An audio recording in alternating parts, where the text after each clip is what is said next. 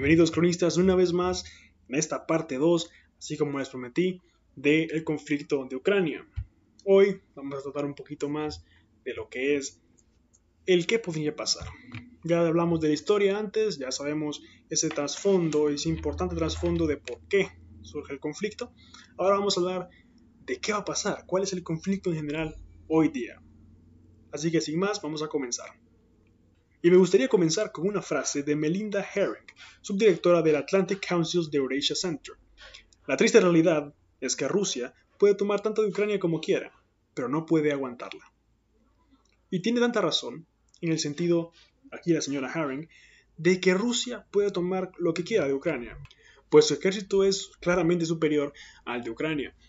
Pero ¿Realmente puede costearse una ocupación de Ucrania? ¿Realmente Rusia puede mantener sus tropas, su dominio y su control de facto en el territorio ucraniano? La respuesta es un rotundo no. Más de la mitad del país estaría en contra de Rusia, porque recordemos que las regiones del Donbass y de Crimea son solo una parte de Ucrania. Ucrania realmente es mucho más grande de lo que se, piensa usualmente. Entonces, mantener todo este territorio con rebeldes armados, con fuerzas eh, de resistencia, quizás algunos con tácticas de guerrilla, por ejemplo, sería mucho más costoso para Rusia que lo que sería realmente una anexión de únicamente estas dos regiones, tres, perdón, regiones en, en conflicto. Vemos, por ejemplo, lo difícil que es mantener un país así en el caso de Afganistán. No hace falta que les mencione qué pasó en Afganistán. Y si quieren repasarlo, tenemos dos episodios en el canal que hablamos justamente de eso, del conflicto en Afganistán. Pero el conflicto en Ucrania no es que sea más complicado, pero tiene un toque diferente, tiene una palestra de actores totalmente diferentes. Ya que en el caso de que aunque Rusia tenga un ejército superior, en el caso de que Ucrania pues ha estado mejorando con ayuda de la OTAN, como, como mencionábamos en el episodio pasado, tenemos que aún así Rusia está en una desventaja. Porque quien saldría ganando realmente de una invasión rusa en Ucrania es la OTAN, Estados Unidos y la Unión Europea. ¿Por qué? Porque se atacarían no solamente el sector financiero de Rusia mediante sanciones económicas, por ejemplo, el presidente estadounidense Joseph Biden eh, amenazó con totalmente prohibir el uso del dólar en Rusia si es que Rusia invade Ucrania. Esto, bueno, sería un golpe muy duro a la banca rusa, ya que solamente serían obligados a trabajar en su divisa local o con otras divisas que no sean el dólar. Y sabemos que pues el dólar es básicamente la divisa mundial hasta cierto punto. Y bueno, para resumirlo, Sergei Alexashenko, expresidente, ex vicepresidente, perdón, primero del Banco Central de Rusia, mencionó que de ocurrir esto, del baneo del dólar en, Rusia, se convertiría en un desastre, una pesadilla para el mercado financiero interno. Y recordemos que Rusia, de nuevo, no está preparada para una debacle económica tan grande. Rusia es un país en desarrollo, en vías de desarrollo. Rusia, por más que uno vea las enormes y lujosas ciudades de Moscú, San Petersburgo, vemos que hay ciudades dentro de Rusia que no son tan buenas, que no son tan ricas, que no tienen tanto lujo, porque son ciudades que están un poco más abandonadas por el gobierno ruso, porque no hay presupuesto para ello. Entonces vemos que Rusia sigue teniendo aún grandes problemas sistémicos en cuanto a su economía, en cuanto a su población. Entonces vemos que ahora se encuentra ante una trampa. Si Rusia invade Ucrania y se acercan estas sanciones más fuertes a Rusia y se afecta la economía rusa, quien sale perdiendo es Rusia, claramente. Ucrania, o por lo menos lo que quede de Ucrania, va totalmente a cambiar de bando, a acercarse muchísimo más a la OTAN, a la Unión Europea, y lo que precisamente Putin no quiere, que es acercar tropas de la OTAN a su frontera, va a pasar. Porque Ucrania definitivamente se va a dar cuenta de lo que está pasando, va a pedir auxilio de la OTAN de manera tácita y directa, y la OTAN y Estados Unidos van a estar más que alegres de, de brindar. Entonces, si Putin quería quitar de su frontera los misiles, quitar de su frontera las tropas ucranianas, y perdón, tropas de la OTAN, eh, no lo está consiguiendo con esta maniobra, porque de ocurrir, todo lo contrario pasaría. Entonces, si Rusia se queda aislada económicamente, unos dicen que Rusia se puede acercar a lo que es China.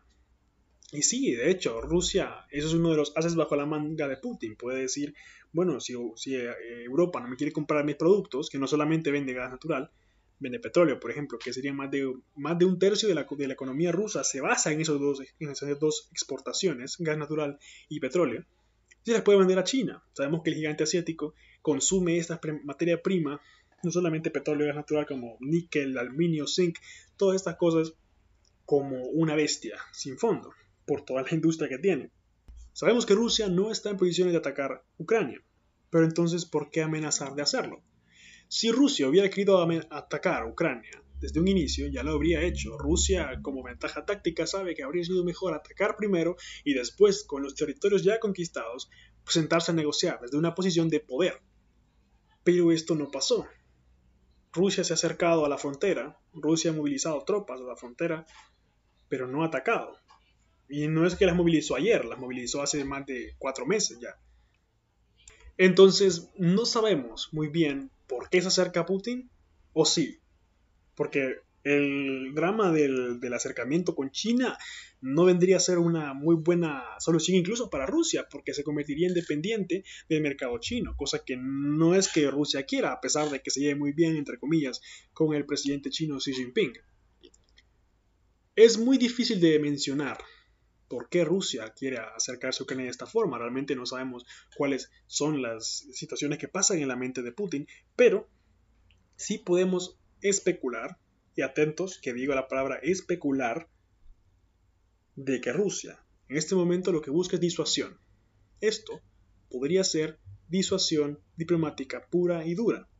En el sentido de, ok, ustedes están acercándose a mi frontera, yo me movilizo a defenderla tengo mi propia narrativa y puedo y veo que soy capaz de defender mis territorios de ustedes. Y eso es lo que Putin está vendiendo. En, su, en las conferencias que le hacen, las preguntas que le hacen a este respecto, él siempre menciona y siempre evade la responsabilidad rusa y le tira, por así decirlo, de manera folclórica, le tira la pelota a OTAN, a Estados Unidos, a la Unión Europea, diciendo que ellos son los que han amenazado a Rusia, que ellos son los que están atacando, acercándose a la frontera de Rusia eh, bloqueando su crecimiento y su desarrollo, mientras cuando lo que ellos quieren es reunificar la gran patria rusa y pues todos los pueblos rusoparlantes y eslavos pues que se mantengan bajo una sola línea de fraternidad. Que ha sido una narrativa un poco exagerada en mi opinión, pero que mantiene y sirve para los propósitos que se buscan. Entonces, ¿qué tenemos? ¿Cuáles son las posibilidades de este conflicto ucraniano hoy día? Realmente Putin tiene tres opciones. La primera opción, que sería retirarse, quizás esto no sería tan bueno para la imagen de Putin, decir, me retiro, sacamos mis tropas de la frontera, ustedes ganan. Sería una posición de debilidad para Rusia, sí, pero se evitaría un conflicto armado. La segunda opción, quizás eh, pues poder negociar, poder eh, hablar un poquito más con las partes, cosa que ya se intentó, cosa que se ha intentado con Gran Bretaña, con Alemania, para no atacar tanto la, economía rusa. Seguir vendiendo ese gas, esa dependencia que tiene Europa de gas ruso es enorme, enorme. Y no les conviene tanto a Europa como a Rusia perder eso. Porque Europa, aunque tenga alternativas, como por ejemplo a mediano y largo plazo, como serían nuevas eh, plantas nucleares en Estonia y Letonia, en el caso de Alemania y Francia, comprar gas licuado a Estados Unidos, que es una alternativa un poco más barata pero más segura, como no una baliza diplomática o política como lo está usando Putin. Y ellos obviamente prefieren el gas barato que les vende Rusia, porque el gas licuado, además de que el proceso como tal es caro, debe movilizarse desde Estados Unidos o desde donde sea que se esté realizando el proceso de algún aliado estratégico de Estados Unidos hasta Europa. Entonces no es tan sencillo, no es tan barato tampoco. Y por eso que se prefiere esa dependencia del gas ruso. Esto es una de las cosas que Putin puede utilizar como, como carta de negociación. Ustedes necesitan de mí yo necesito de ustedes. No arriesguemos la economía de nuestros países por esto. Entonces, por ahí pueden ir, en este caso, las direcciones de las negociaciones. Negociaciones que no han tenido éxito hasta el momento. A la fecha, por lo menos, no ha habido un avance tácito en las negociaciones y con esa fecha me refiero al 13 de febrero del 2022. Pero bueno, regresando al punto. Otra de las acciones que podría tomar Rusia, que pues puede ser un poco más arriesgada, un poco más violenta, es justamente invadir, ya sea parcial o totalmente Ucrania. Comentábamos al inicio del episodio que justamente una invasión total de Ucrania sería impensable, realmente sería como una segunda Afganistán para Rusia, no podría mantener el coste de ocupación en un país como Ucrania, porque más de la mitad de la población no desea control ruso, todo lo contrario. Y muchas partes de esta población han estado siendo entrenadas por la OTAN, por Estados Unidos, para justamente resistir, ya sea de forma tácita, de forma directa o de tácticas de guerrilla. Entonces vemos que esto no sería muy práctico para Rusia. E igualmente, Rusia no desea que a todo un Estado se le dé vuelta. Justamente es eso lo que quiere prevenir, que la pérdida de su esfera de influencia siga subiendo, que siga incrementándose la influencia de la OTAN, de la Unión Europea, y que siga perdiéndose, que siga disminuyéndose la esfera de influencia rusa en Europa del Este. ¿Cuál puede ser la solución entonces para este conflicto? De ocurrir la eventualidad de una invasión parcial, es decir, que se invadan las provincias de Luhansk y Donetsk, es decir, el Donbass, por parte de Rusia, puede que se intente crear, ¿no? mediante esta posición de poder que les mencionaba hace un rato, esa noción de que estos estados son estados independientes de Ucrania, que van a ser estados títeres básicamente de Rusia, para evitar que en su frontera directa exista presencia de la OTAN. Puede que se pida que, de nuevo, esas son especulaciones, repito, especulaciones, puede que se pida que se reconozca a Crimea como parte de Rusia, que se reconozca internacionalmente a, la República de Donetsk y Luhansk como repúblicas independientes de Ucrania. De nuevo, para el motivo que ya le expliqué. Eso sería una opción bastante fehaciente, en la que, bueno, Ucrania no perdería todo su territorio. Realmente creo que, bueno, no me compete a mí decidir esto, pero creo que es una opción que dentro de todas las opciones es una de las más plausibles debido a la situación en la que está, porque no creo que, en lo personal, de nuevo, no creo que Putin desee ser mal visto en su país. Tampoco creo que tenga, esté dispuesto a caer en esa trampa, a caer en esa situación desfavorable de invadir Ucrania y que pues le caigan eh, todas estas sanciones internacionales, toda esta repercusión, no solamente dentro de Rusia, porque Rusia tiene sus propios problemas dentro de su nación, que solamente Ucrania, además lo que pasaría a nivel internacional, o sea, posiblemente una dependencia de China.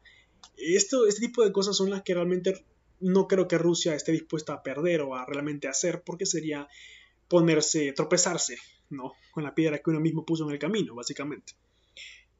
Entonces, lo más plausible es que se intente negociar, de nuevo, por estas dos regiones, por el reconocimiento de Crimea, por el reconocimiento de, de Luhansk y Donetsk, porque es lo que más conviene. Rusia no quiere presencia de la OTAN en su frontera, con esto se resolvería el caso, ya no tendría Rusia eh, la excusa de decir que hay etnias rusoparlantes, que hay poblaciones eh, rusoparlantes o etnia rusa en Ucrania que están siendo vistas de menos, que no quieren ser parte de Ucrania y que sus derechos no están siendo reconocidos, que no están siendo escuchados. Ese tipo de cosas se acabarían con la pérdida de Ucrania por parte de, la región del Donbass y de Crimea y el reconocimiento internacional de estas regiones aparte. Claro, nadie quiere, excepto Rusia, que pase esto, porque legítimamente y desde su fundación son parte, esas regiones del, del Donbass, de Ucrania. La Crimea fue regalada por Stalin a Ucrania, no a Rusia. Entonces vemos cómo esto resultaría de una manera interesante en el sistema internacional y no vemos realmente una solución a corto plazo. Eso, debería sentarse a negociar la gente muy, la gente encargada, claro, muy de cerca, porque vemos que este nivel de tensión no se ha creado desde, me atrevo a decir que desde que terminó la Guerra Fría, porque a pesar de que, por muy triste que haya sido la situación en Kosovo, en Georgia en Chechenia, no tenía la repercusión internacional que puede tener una invasión de Ucrania en el 2022. Entonces vemos que esto es lo que puede pasar. Para Rusia, pero para Ucrania, ¿qué puede pasar? Ya les mencioné que puede perder si hay una invasión parcial la región del Donbass y Crimea. Bueno, que Crimea ya no la controla de facto, pero está dentro de la administración ucraniana, supuestamente. Eso es lo que puede perder Ucrania. Eh, económicamente, claramente se vería afectada, pero de nuevo, el Estado ucraniano seguiría existiendo. Y a pesar de que una invasión rusa, si fuera total, claro, tendríamos serios problemas. Pero honestamente los tendría más Rusia, por todo lo que les mencioné. Y a pesar de la corrupción y a pesar de la corrupción sistémica, la oligarquía que existe en, Ucrania, que no es que no exista en Rusia, pero en Ucrania es mucho más eh, palpable, por así decirlo, podemos concluir de que en Ucrania lo que está a punto de pasar en las próximas semanas es el punto de inflexión. Realmente lo que pase de estas negociaciones, si llega a invadirse parcialmente Ucrania, si llega a invadirse totalmente, si llega a no pasar nada, si solamente se, se, concentran en un tratado o algo de esta forma, lo que sea que suceda, que las opciones no son pocas, y esperemos que sea por el bien de Ucrania, por el bien de los estados participantes en ese sentido, que pues siempre sea con el bien de preservar la vida humana y de mantener la paz entre las naciones. Pero bueno, el punto final no lo tenemos nosotros. Nosotros tenemos que observar muy atentamente lo que va a pasar en estos días, tener muchísimo cuidado con las fuentes de información que nos dan, ¿no? Esas noticias, RT, CNN, estos sitios que pueden que tengan un poquito de tinte político, hay que tener mucho cuidado con ellos. Porque en este momento la información es vital para saber qué está pasando en Ucrania. Porque, por ejemplo, ¿quién sabe qué ha estado ocurriendo en Afganistán últimamente? Después del abandono estadounidense, no se ha sabido casi nada. Y lo poco que sabemos son cosas terribles. Quizás en algunos lugares ni siquiera se mencione ese tipo de, noticias, de historias. Entonces hay que estar muy pendientes. No hay que sacar conclusiones de la, manga, hay que analizar muy bien lo que se viene, porque de nuevo esto es algo que puede repercutir el futuro no solo de Ucrania, sino de Europa en los próximos años. La dependencia europea del gas ruso, por ejemplo, se ha visto muy mal, porque en momentos como este Rusia ha utilizado esa dependencia como una carta de negociación, ya sea para sus beneficios o para algunos otros fines que Rusia pues quiera mantener. Entonces vemos cómo este tipo de cosas afectan al sistema internacional. Y lo que surja, como de nuevo repito, lo que surja en esos meses, estas semanas que vienen, va a ser vital. Y hay que estar muy pendientes a ese respecto. Y aquí en The Chronicles vamos a estar pendientes si hay alguna actualización, si hay alguna parte tan necesaria de lo que está pasando en Ucrania, se va a hacer. Y por lo pronto solo me queda decirles que nos veremos allá. Tendremos contenido muy pronto. Y lamento pues haberme tardado tanto en estos últimos días con el contenido, tenía una agenda apretada, pero vamos a estar subiendo contenido, vamos a empezar de nuevo con la Segunda Guerra Mundial. Aprovecho, paréntesis aquí, para decirles toda mi, agenda, mi itinerario para The Chronist, y es que vamos a tener eh, unos episodios de la Segunda Guerra Mundial, no va a ser año por año como fue, como cubrimos la Primera Guerra Mundial, porque la Segunda Guerra Mundial tiene tantas cosas, tantos eventos que honestamente no le haría justicia y de hecho, yo me sentí que no hice justicia a la Primera Guerra Mundial. Pero me sentiría mucho peor con la segunda, porque no le haría justicia con solamente seis videos, uno de cada año. Dije videos, perdón. Seis audios de cada año. Entonces no sería lo correcto, pienso yo. Entonces vamos a tener unas como de las partes más importantes de la guerra, quizás en unos episodios fuera de esta temporada, no solamente en esta temporada, sino que fuera de ella, quizás hablando de personajes, de momentos, de batallas importantes de la Segunda Guerra Mundial, que sean eh, dignas de narrarse, ya sea en una historia, como hemos hecho quizás lo de Hiroshima, que lo narramos y después contamos la historia, o así como estamos en este momento, casi en un monólogo exponiendo lo que fue el conflicto, o lo que fue el evento, o lo que fue la persona. Entonces, así va a ser esto. Vamos a terminar la segunda temporada y con pues, cubriendo lo más importante de la Segunda Guerra Mundial, terminando con un par de episodios más de la, de la mitología nórdica y pasaremos después a la tercera temporada que vamos con todo, tendremos temas más variados, no será una agenda única y fija, me he dado cuenta que tenemos que reestructurar en ese sentido en y tendremos una agenda más variada con temas un poco más eh, al acceso de todos, que no sean tan centrados en un conflicto en específico, pero siempre no dejaremos de lado ese, esa parte esencial de Arconis, que es la historia, que es la narración, que es la política. Entonces, así les adelanto como una, una pistita. Y vamos a hablar bastante de la ciencia política, no como una clase, sino como un, un análisis, un conversatorio con cierta persona que ya conocen bastante de ciertos libros por ahí, pero no me quiero extender mucho. Con esto pues vamos cerrando el episodio del día de hoy. De nuevo, vamos a tener episodios muy pronto. Ya están grabados varios, solo listos para ser subidos, entonces no se preocupen, el contenido viene y nos veremos allá. Hasta la próxima, cronistas.